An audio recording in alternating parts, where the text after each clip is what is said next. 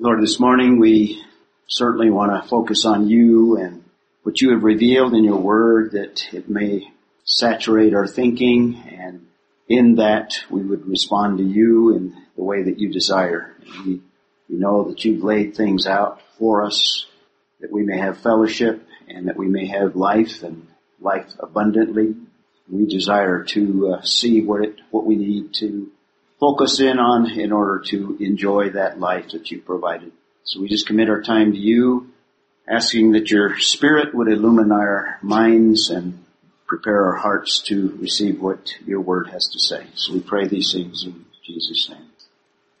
Can't overemphasize the importance of knowing God's Word. A lot of believers think that, well, I'm supposed to study the Bible. God wants me to study the Bible. Pleases God if I study the Bible. Now, all those things are true, but more importantly, we study God's Word not just and not even particularly or primarily to please God, even though it does, but we do it because we want to saturate our thinking with biblical concepts, a biblical worldview, biblical principles in order that those principles will be brought to mind when we face whatever situation that we are faced with, whether it be hardship or whether it be the decision, whether it be an unbeliever, we want to think biblically. We want to think in terms of what God has revealed. We're so easily distracted. We're so easily kind of led in a different path because of uh, what we're studying in this passage. The old nature, Satan himself, distractions of the world. So we study the Word primarily to fill our minds and saturate our thinking such that perhaps we might be able to remember these key principles when uh, we need them in whether it be a crisis or whatever. The central passage, I think, in chapter 6, 7, and 8 is this one that we're looking at this morning because Paul is applying what he has just laid out in the first 10 verses. And then after this little paragraph, you might say, or a paragraph within a paragraph, he's going to elaborate on this application. So he kind of gives doctrine, applies it, and then he's going to elaborate on it to give us more detail all the way through the end of chapter 8. And you might notice that 11 through 14, we haven't had a single command. No do's and don'ts. That's not the Christian life. The Christian life is an understanding of who God is, what God has provided, who we are, our identity in Him, and based on that, now we can respond properly. So 11 through 14 is this response part. And then you'll notice that after that, more teaching or more principles, more doctrine, you might even say. So kind of a pivot passage, important passage here, 11 through 14. We looked at 11 a little bit last time and I'll remind you about it to pick up the context. So believers in every age, even in the time of the first century and in our age face the same pressures, the same issues, maybe in slightly different ways, but the pressures are the same and that's why what Paul wrote to the Romans is applicable to us as well. Just a reminder of the major principles that we've already looked at. This is the doctrine. These are the principles that we need to keep in mind as we go through the passage, and we've exposited, I guess is that the right word, each of them in some detail. We started off with everything is based on grace, and grace is available not just for justification, but grace is available particularly for sanctification or living the Christian life. The heart of the passage deals with what do we do now that we are justified? Do we continue in sin? And the emphatic answer is no, because there has been a death that took place, a death to sin. This is a new reality. We may not feel it, we may not sense it, but this is what God has said based on what Christ has done. So death to sin is a new reality. Thirdly, the knowledge of truth. I've been stressing that as I did just now in the introduction, the knowledge of truth is crucial in living the Christian life. Fourth, the essence of it is this unity that we have in Christ. The essence of new life or the Christian walk is this relationship, this unity. Paul uses the word baptism. So we spent, what, two weeks on it, two Sundays? Because when we think of baptism, we think of a tank and people being dunked. Well, that's not what he's talking about in this passage. He's talking about this unity or this identification with Christ and what he has done. And we developed the last couple of times the concept of the old nature, and that's still there. And I made a distinction between our old self that has died, that has a variety of components to it, I tried to chart it last time. And part of that is the old nature. But there's more to it than that. And I think Paul makes a distinction in verse 6.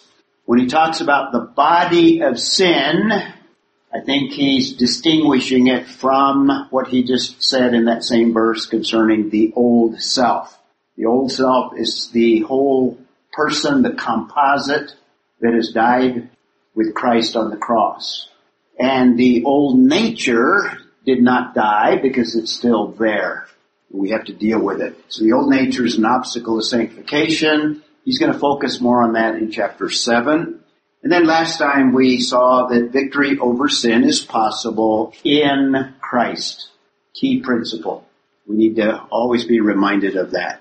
So just a reminder also of in Adam, we not only have the sin nature, but we have lots of other principles or issues in, in who we are. Sin is prominent. In fact, everything that we do that is sin influences. Paul says in chapter 5, sin brings death. So even though we're living and our hearts are pumping, we are actually dead spiritually.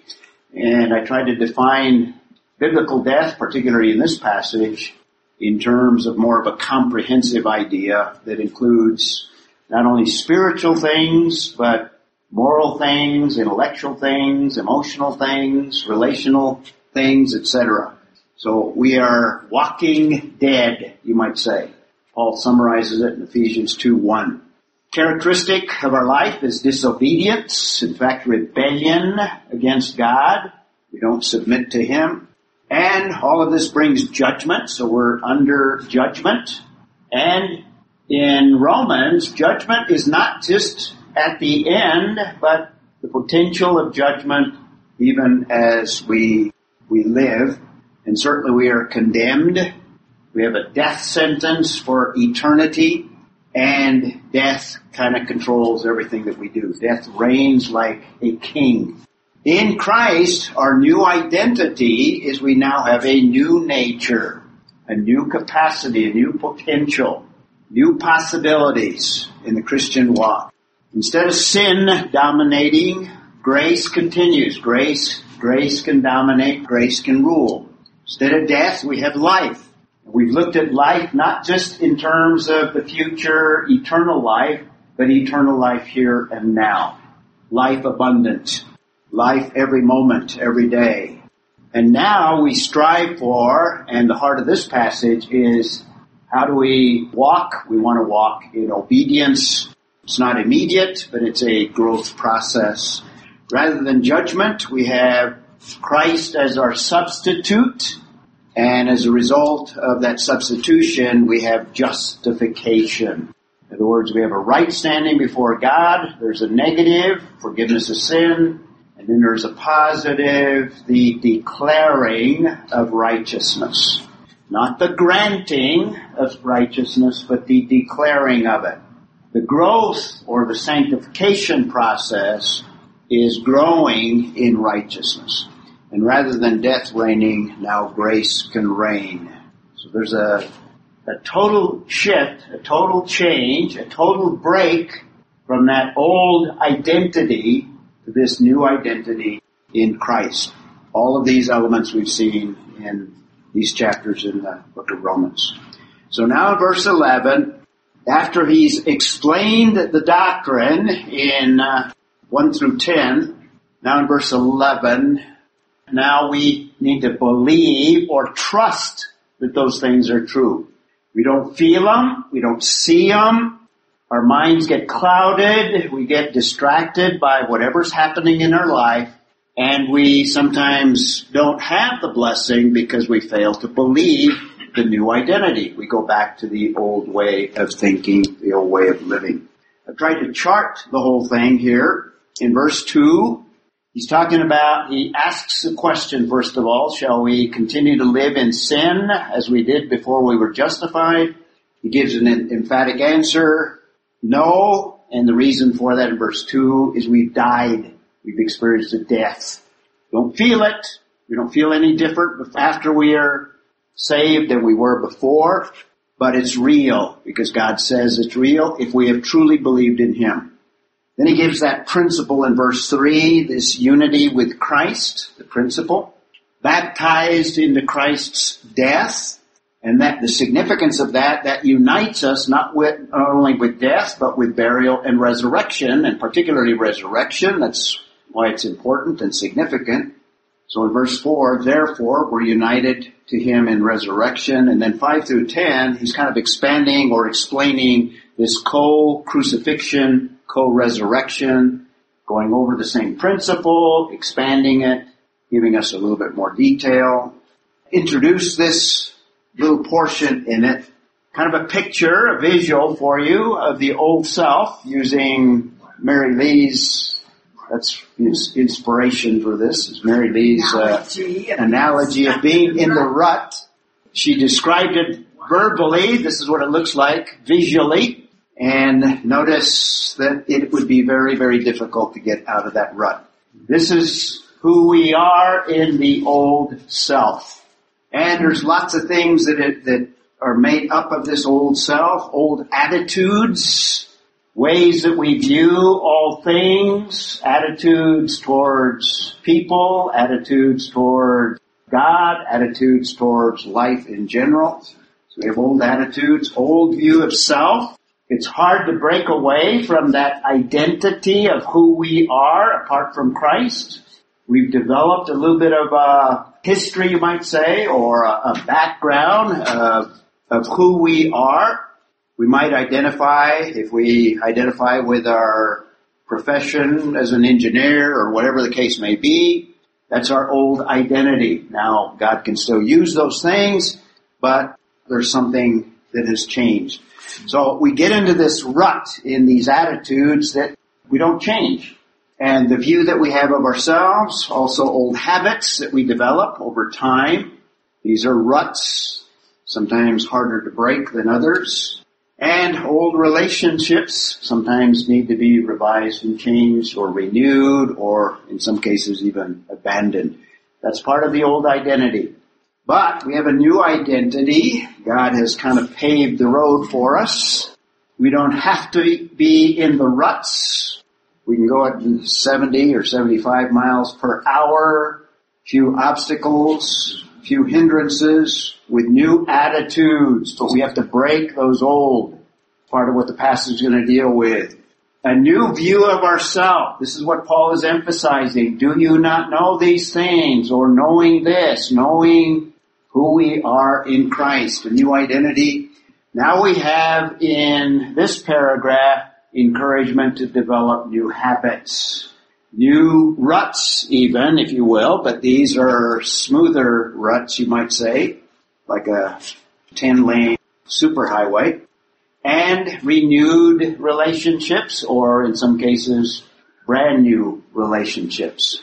This is our new identity. That's the focus of this passage. And now he's going to exhort us along the lines of developing these things associated with this new identity. So he's dealt with the principles, with the truths that we need to rest in, and now we appropriate it first by believing. So he says, even so, in other words, even though these things are true, they're not automatic, even so now, how do I respond? And what we have is we have to, first of all, trust what is real, trust reality. And we have the application. So it would include not just verse 11, but 12, 13, and 14 as well. That completes your little chart of that first paragraph in chapter 6. Just a reminder, even so, consider, very important word here. We've already defined it. Let me kind of remind you of what we looked at when we were in chapter 4. We first encountered this word, logizomai is the Greek word, and we saw that it's used in a few ways. We can illustrate how it's used. It was used in a secular, non-theological sense in biblical times. Uh, it was an accounting term, a banking term, or even a mathematical term. It has the idea of counting something or adding something up and coming to a conclusion or a sum as that idea in a non-theological sense. So when it says in this context, consider, in other words, come to this conclusion is the idea of logizomai. So after you take in all of the facts, now consider them to be true, basically, is what he's saying. In other words, this is reality. And just a reminder, the term is related to logic, so it also has relationships to reasoning, or thinking, or calculating.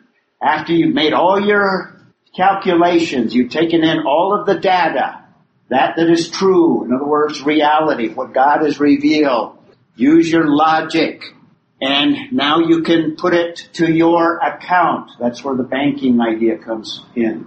So it's a mathematical banking reasoning idea in terms of the term, and it's used in a lot of contexts. We won't look these up. We've looked them up when we were in chapter four.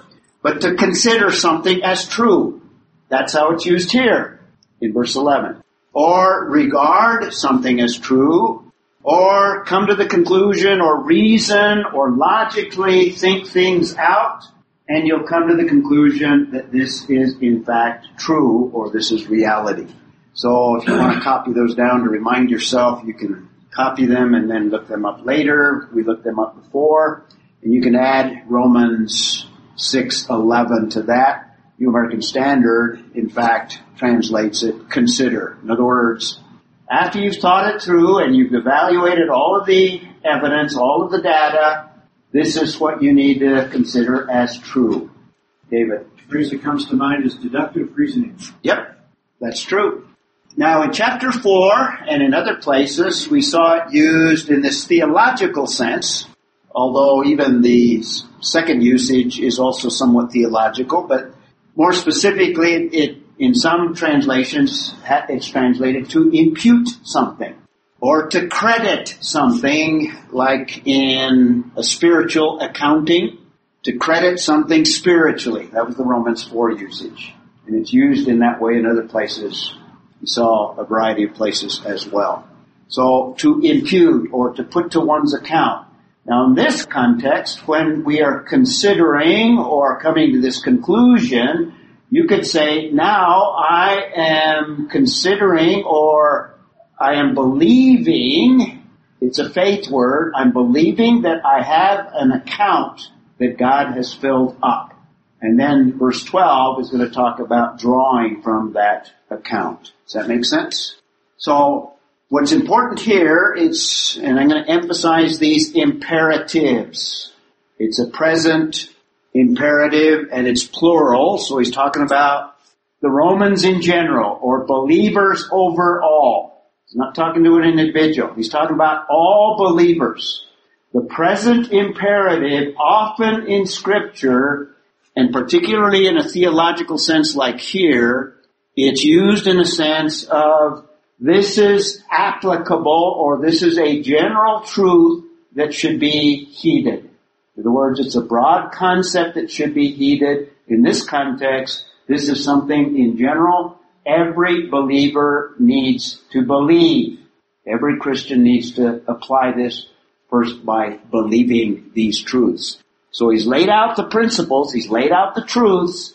Now we need to keep them and consider them, particularly when we are tempted or when we are faced with a situation that our mind gets cloudy in terms of what reality is. And we forget this unity that we have with Christ. Mary Lee. I just looked up the word impute, which I have never known what it really meant. And it means to assign a value. Yeah. And It's so, accounting.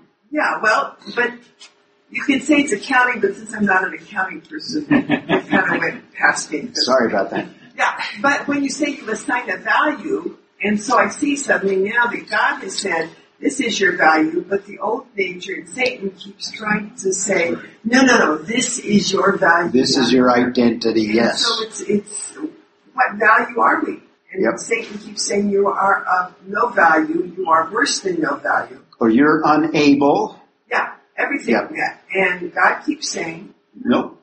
Nope. You have a new identity that you need to account, or what was the word you used? New value, that, that we have assigned. Or assign, assign this to you because this is reality. God has said someone else it. given me a new value, Yes. which I didn't have before, And it's God who gave you the new value. which is hard to live by. It's hard. Right. And what are we to consider as reality? He just reminds us of everything that he said in the first 10 verses. Consider yourself to be dead to sin. That's a reality. That's what you put into your account. That's what you reason out and come to the conclusion. This is what God says is reality. Now there's two things here. The negative, there's been a break. There has been a death, a separation from the old self, the old identity. God has made a break. Before we were in bondage to that. That bondage is no longer there. It's broken. Death to sin. But alive to God. That's the positive. And He's developed that in terms of resurrection. We are identified not only with His crucifixion in that we were as if we were on the cross with Christ, but also just as real as Christ's resurrection is, it is as if we were raised with Him as well. And chapter 8 is going to expand upon the idea of resurrection power. There's power available. So that's what we consider. That's our new identity. That's who we are. Even though we get clouded in it and we forget it and need constant reminder, we study the Word in order that we may solidify and continually reshape our thinking such that we understand in the midst of those hard times what is real from God's perspective. We are alive to God in Christ Jesus. We have a whole new area of options that we have available to us as believers. So basically he's calling on us to believe what he has said and particularly what Paul has said in the first 10 verses. And now we appropriate that new identity that's 6, 12 through 14 and he's going to continue giving imperatives or commands. The other sentences that we've looked at are in what you might describe grammatically as in the indicative mood. The indicative mood are statements of fact, grammatically. This is the way language works. Imperatives are things that are commands or things that we are exhorted to do, if you will. Make sense? So we're going to have a series of things that we need to appropriate or things that we need to do. It starts by believing the facts of what God has revealed. And we have a long sentence, verses 12 to 13. And I think we went over the main clauses.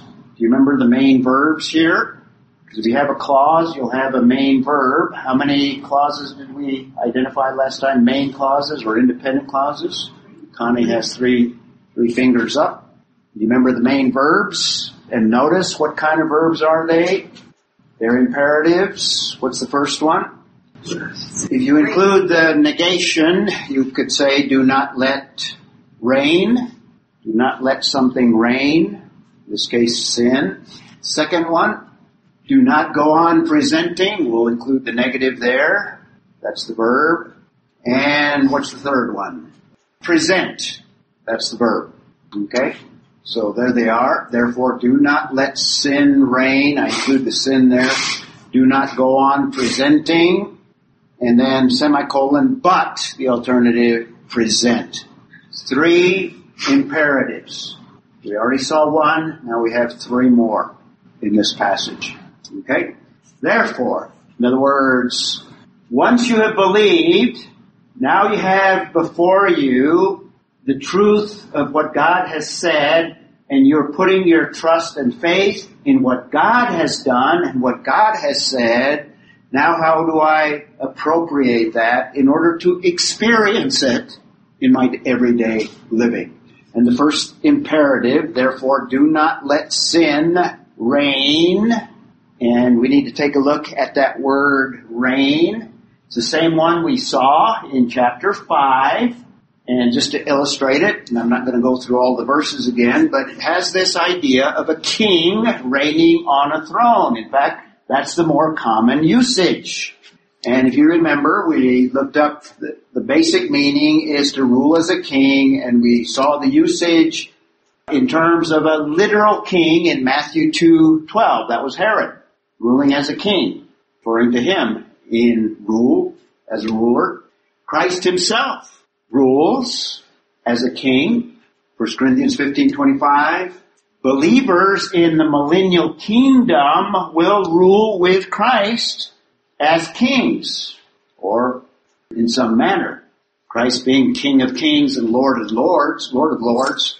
So Revelation 5.10, Revelation 22.5, referring to believers. There's other passages as well. Romans passage, when we looked it up, it talks about death reigning like a king. Romans 5.14, Romans 5.17, and we also saw grace can reign. That's the alternative. That's the contrast. That's 521. Same word that we have here, same concept here as we have in uh, chapter 5. So the four imperatives, the first one, we have a present imperative, and these are like principles.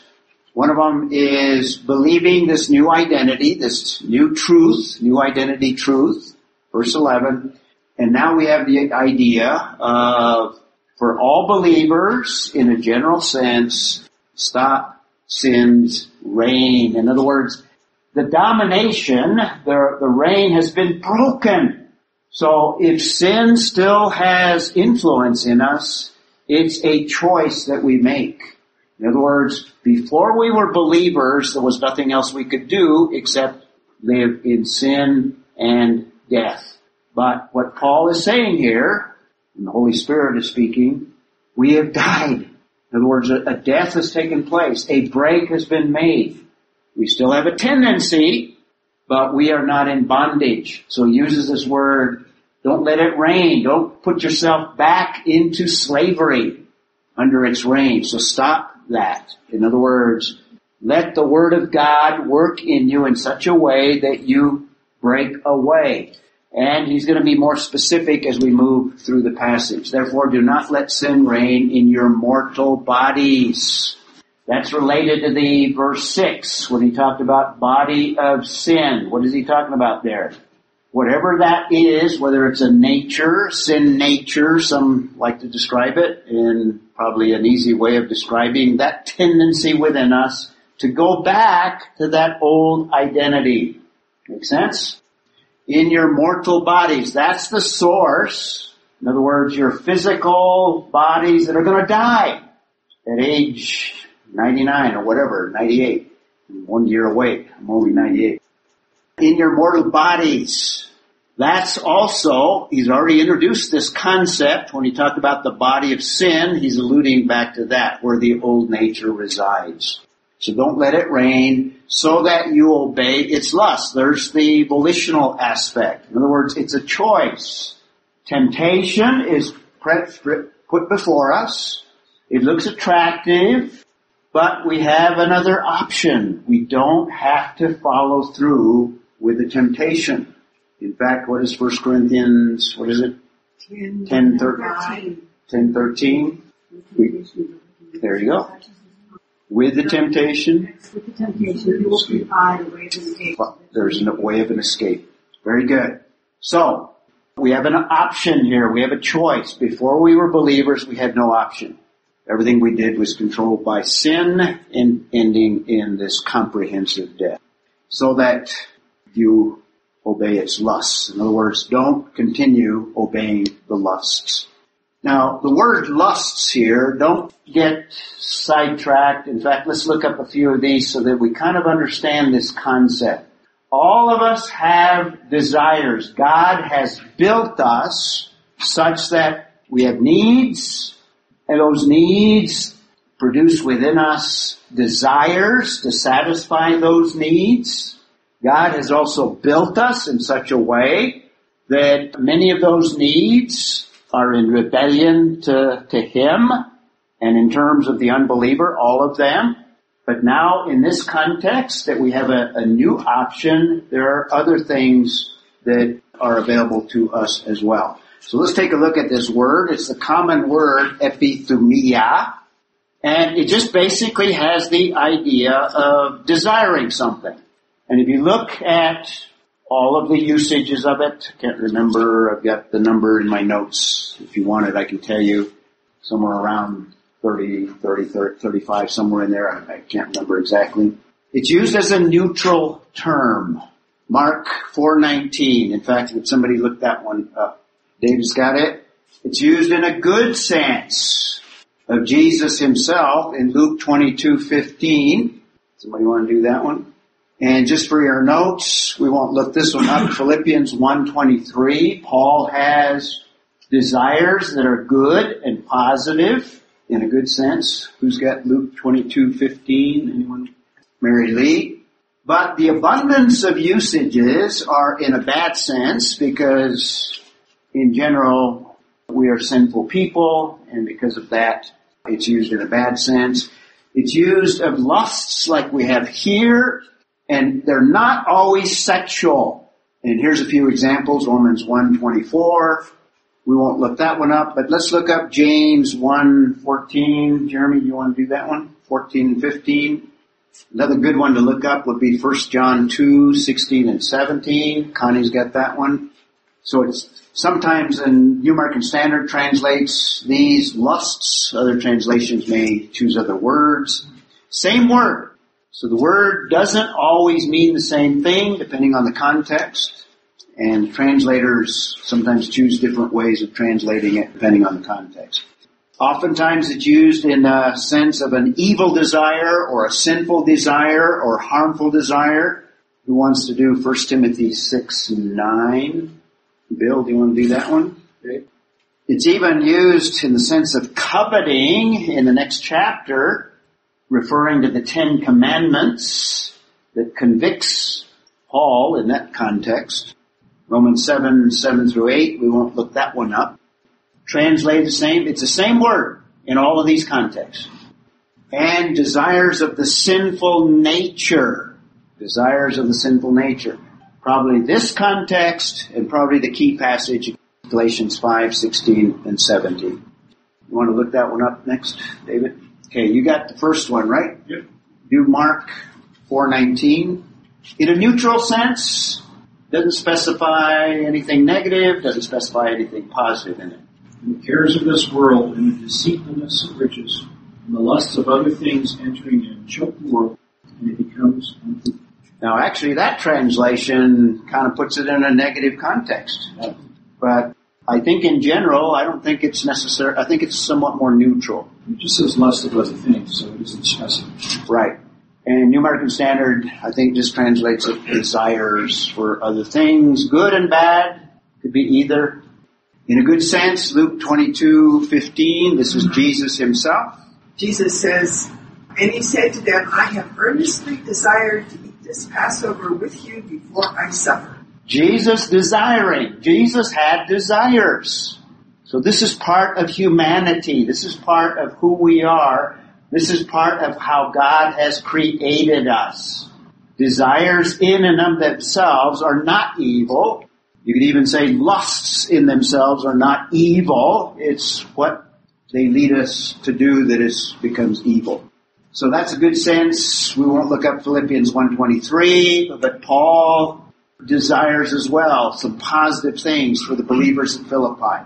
Lusts, James 1, 14 through 15, and that's how New American Standard translates it. Who's got that one? Jeremy? each one is tempted when he is carried away and enticed by his own lust. Enticed by his own lust. Keep reading. Then, when lust has conceived, it gives birth to sin, and when sin is accomplished, it brings forth death. So that's epithumia, same word as is used of Jesus. In terms of Jesus, positive. In terms of Paul, positive in Philippians 1. But in James, sinful or evil. 1 John 2, 16 and 17. For all that is in the world, the lust of the flesh, Lust of the flesh, the lust of the eye, lust of the and the eyes. pride of life is not of the Father, but is of the world. And the world is passing away, and the lust of it. But he who does the will of God abides forever. Same word, epithumia, same idea, except here in a negative usage. 1 Timothy 6, 9, you got that one? Bill. Those who want to be rich fall into temptation, a trap, and many foolish and harmful desires which plunge people into ruin. Okay, foolish and harmful desires, epithumia, same word. Actually, it says, it says those who desire to be rich. Okay, desired, okay, A different translation than his. His was those who want to be okay. Yeah, that, that's epithumia. Good correction there. Did I give you, uh, Second Timothy? Or what, did- what did I give you? Oh, you, I already did mine. Oh. James. Oh, okay. Another one, 2 Timothy 4 3. We won't look that one up. We won't look up the Romans one. Galatians 5. David's got that one. 5, 16 and 17. 516. This I say then, walk in the Spirit, and ye shall not fulfill the lusts of the flesh. Lusts of the flesh. The flesh That's where these evil desires come from. And very specifically, Galatians 5. Keep reading. the flesh lusts against the Spirit, and the Spirit against the flesh. These are contrary to one another, so you cannot do the things that ye would. And I think that the usage in the passage we're looking at also is referring to our mortal bodies to obey its evil desires, its evil, in this context, lusts, the desires of the sinful nature. Okay? And then verse 13, and do not go on presenting or do go on negating. That's the whole verb. I include the negation in there. That word is an interesting word, paristemi, Greek word there. And if you study its usage, you're going to find out that it has different uses as well. There's at least three. It can be used in kind of an everyday sense to stand by someone. In other words, just walking along and standing by someone or togetherness, the idea. Or to be near, 2 Timothy 4.17. For the sake of time, we won't look these up. I'll just give them to you and you can jot them down. Just simply, and it's used in some context where you're just standing together with someone to support them or to be with them. Just the idea of togetherness, basically. It's also used, probably not the Romans passage in terms of literalness, but I think in terms of a metaphorical offering of yourself, present yourself as what? A living sacrifice. The whole context there is like an Old Testament sacrifice that priests in the Old Testament would place on an altar. Romans 12 is encouraging us to do something similar in a spiritual sense, to offer a sacrifice. So it can be used in this sense of offering something like a sacrifice or offering something for a particular use. And just in general, to offer or to present something. We won't look up Luke 2.22, but it, it refers to the Mary and Joseph, when Jesus was 12 years old, what did they do? They took him to the temple and specifically it says they presented him. Same word. So it's in a sense of putting something or somebody, in this case Jesus, the parents somewhat sanctified him or put him in a place where there would be blessing, you might say. Who wants to do 2 Corinthians 4.14? I've got it. Alright? And Connie, why don't you do Colossians 1, do 414, Mary Lee? Okay.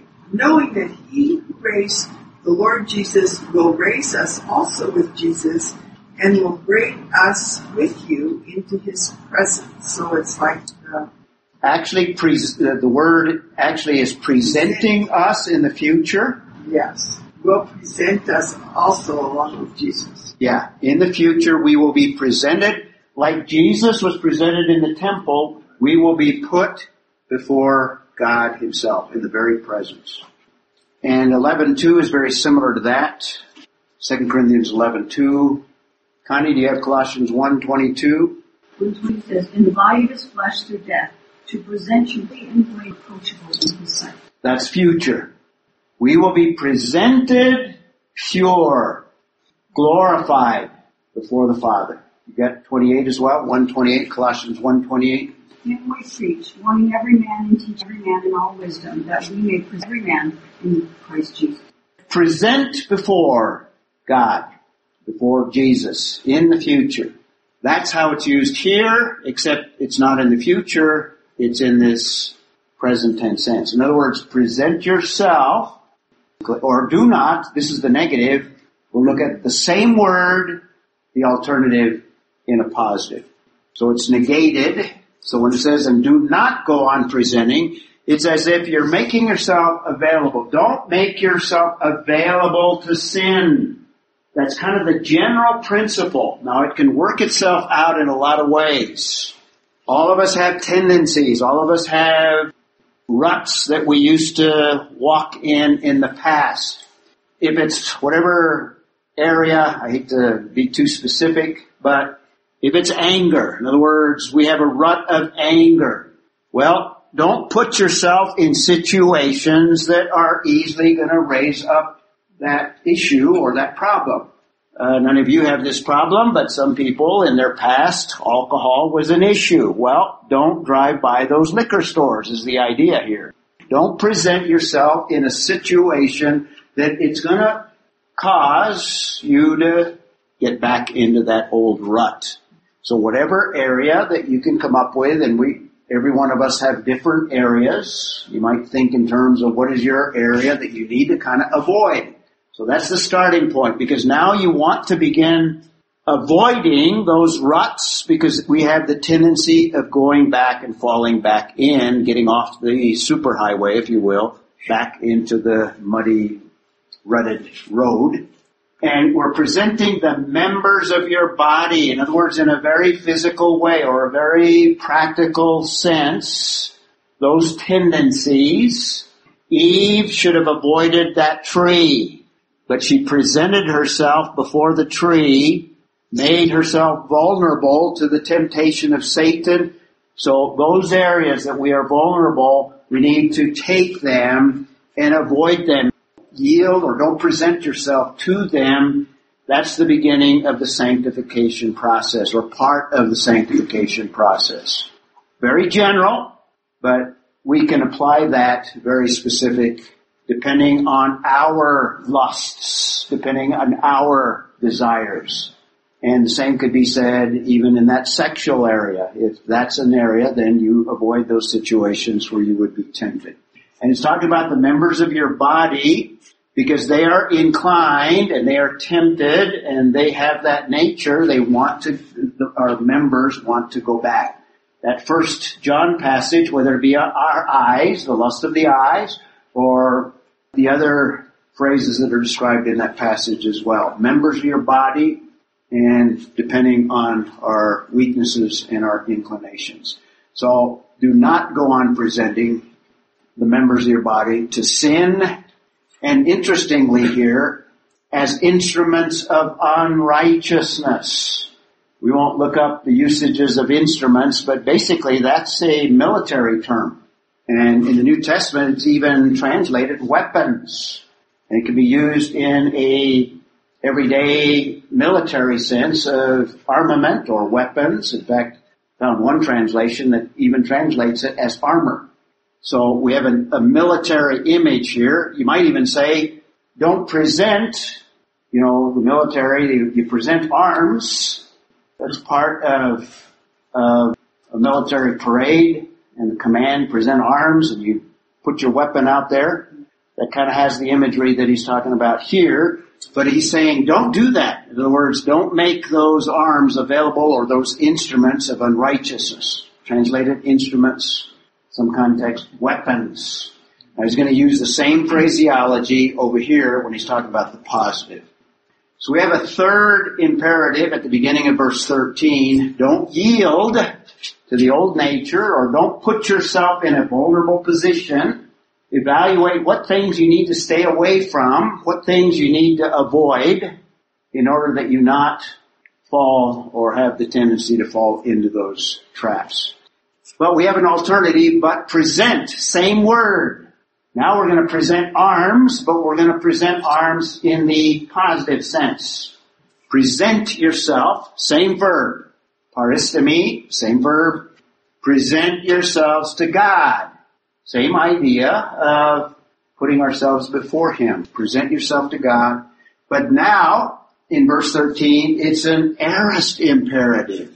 The difference between the present and the aorist imperative, the aorist imperative emphasizes more the, uh, I guess you could say the seriousness or the, the emphasis is, it's a stronger imperative. Stronger imperative. In fact, the strongest way you can make a command is you put it in the aorist imperative. So it's a strong command to present yourselves to God. You always have an alternative. You always have a positive. You don't just break habits. What we have to do is replace them with something else. So if you're battling with some habit, think in terms of something that would be glorifying to God. Every time you're tempted in that, think in terms of replacing it with something positive. Developing new smooth ruts, you might say, new habits, new things that occupy our, our lives. But you have to set the others uh, aside and then you have to do the two together because you have to replace with a positive. In fact, that's a basic principle of biblical counseling. You always have to replace the negative with something positive. David. Uh, it's not on your list, but Revelation 21 2 and I, saw, I, John, saw the holy city, in New Jerusalem, coming down from God, uh, prepared as bride. Okay, and I think that's the same word. Did you? Yes, I'm, I'm sure it is. Okay. The idea is, is this is a brand new replacement. Replacement, yeah. So, just as we are inclined to make ourselves available to those old habits, old ways, old attitudes, now we have to consciously with an imperative here, a command, present ourselves to God, or you might even say yield, present yourself to God. And how do we do it? As those, he was reminding us here, as those alive from the dead. This is the whole thing that he's been talking about, first ten verses. In other words, that's the reality. Remind yourself of what is real. Your new identity is we are alive, resurrection power from the dead, and the complement, the negative, we have the positive. Your members, same word, or body parts, present them as instruments of, of righteousness to God. In other words, things that have eternal value. And in some cases, they may be just simply when you're tempted to certain areas. Now I'm going to read scripture that pertains to those areas. That's yielding. And that is helpful. And that can remove the temptation in, in some cases, that is the way of escape. Or it may be something more practical in terms of uh, some good act that you might do for another person, if that would be appropriate and you had the opportunity. So those are the four imperatives. And the passage concludes for sin, and we won't have time to develop this. We'll pick up here next time. The four here, this is kind of a conclusion, kind of a concluding thought. This is how we appropriate the truths that he laid out. And now this can be taken in a couple of ways. Some theologians look at this for sin shall not be master over you as more of a principle. But actually the, uh, the grammar here, it's a future active indicative and sometimes and possibly in this context, and I'm inclined to take it this way because of the other imperatives, it almost falls into the category of a future idea in terms of a, another imperative. It's not strictly speaking an imperative, but it is something like you might tell your children, tomorrow you will go to school. Now you're not just prophesying, you're putting it in the future, but what are you saying? Tomorrow you will go in the sense of you don't have a choice. in other words, it's a, a form of command and the future active indicative can be used in that sense. And I think it's used in that sense. And so when it says, you shall, it shall not have dominion over you, it's certainly looking at as you continue to live your life out, but it has this idea of this is what you must do. In other words, don't let it rule you like a king. Bill.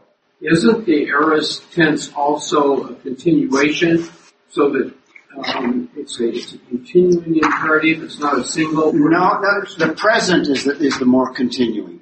The aorist oftentimes and it loses some of this when you get away from the strict aorist, like in an imperative. Generally, the aorist looks at a point in time. In other words, a, a finality to it. But you're on the right track. In this context, it's not talking about do it once for all. It is a continuing thing. It was striking me that it looks like number one is do it now. Number two, continually present yourself to God. And number three, in the future, present yourself, or sin shall not have dominion? Well, I think all of them would fall into this continuous everyday aspect. Okay? Okay. So, sin shall not have dominion over you, shall not be master over you. And by the way, there's a different word there than that idea of ruling as a king. It's similar. It's related to the word Lord or lordship. We'll develop that further next time. And he gives the reason for you are not under law but under grace. Uh, there's some different possibilities there that I'll develop as well. I think what he's saying here, you're not under the dispensation of law, but you're under a totally different dispensation. We're under a dispensation of grace. Well, it goes back to that Corinthians one, uh, that uh, God provides a way out for yes. temptation, but when we are without His grace, without the power of His Spirit, without any of this stuff, you can do nothing but sin. Yep. And we'll, we'll develop that next time because there's. Yep, exactly. Concluding thought, living the Christian life includes trusting God's work, what He has done, and what He has declared, what He has said, but it also involves our yielding to Him yielding our members the negative as well as the positive. David, go ahead. For as much as you are manifestly declared to be the epistle of Christ ministered by us, written not with ink, but with the Spirit of the living God, not in tablets of stone, but on tables of the heart. Yep. Yep. What's that? Second Corinthians, or Colossians. You might notice from the outline, I put in parentheses there Verses 1 through 10 deals with our mind, our thinking, our intellect. Verse 11 deals with our heart, believing, trusting. And then uh, 13 through 14 deals with our volition. In other words, we choose between two opposing options. Who wants to close for us? Connie. Father, I pray that as we go forth into our we would choose truth. Um, we know to be truth, so choose um, in all of our children. And I want to lift uh, Dick, who is in Nepal on a mission team that would be safe, to be healthy, um, to, to uh, show Christ forth in that all the neighborhoods that they go into. And Father, for Linda as sister, weathering the weather well, and that her time was rich in the Father, I pray that for each of us that we would have rich, rich in joy and laughter in you. Amen.